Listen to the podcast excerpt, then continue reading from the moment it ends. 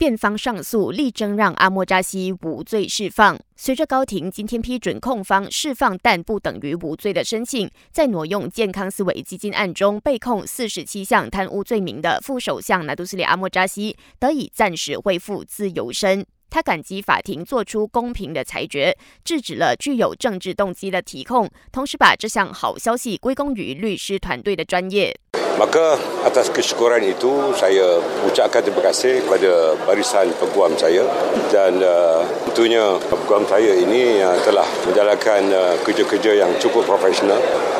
不过，首席辩护律师郑宝德认为，阿莫扎西理应获得全面撤控，因此辩方明天将入禀上诉庭，争取让阿莫扎西无罪释放。 如今，团结政府在这件事的立场备受外界关注。首相兼西盟主席纳杜斯里安华暂时还没有回应，但地方政府发展部长尼可敏接受《新洲日报》的访问时就说，他尊重法庭的决定。而今天的这项裁决也证明了政府尊重三权分立，没有干预司法。无论如何，他强调，阿莫扎西只是被释放，不等于无罪。如果有新的证据，总检察署还是可以随时再把他提控上庭。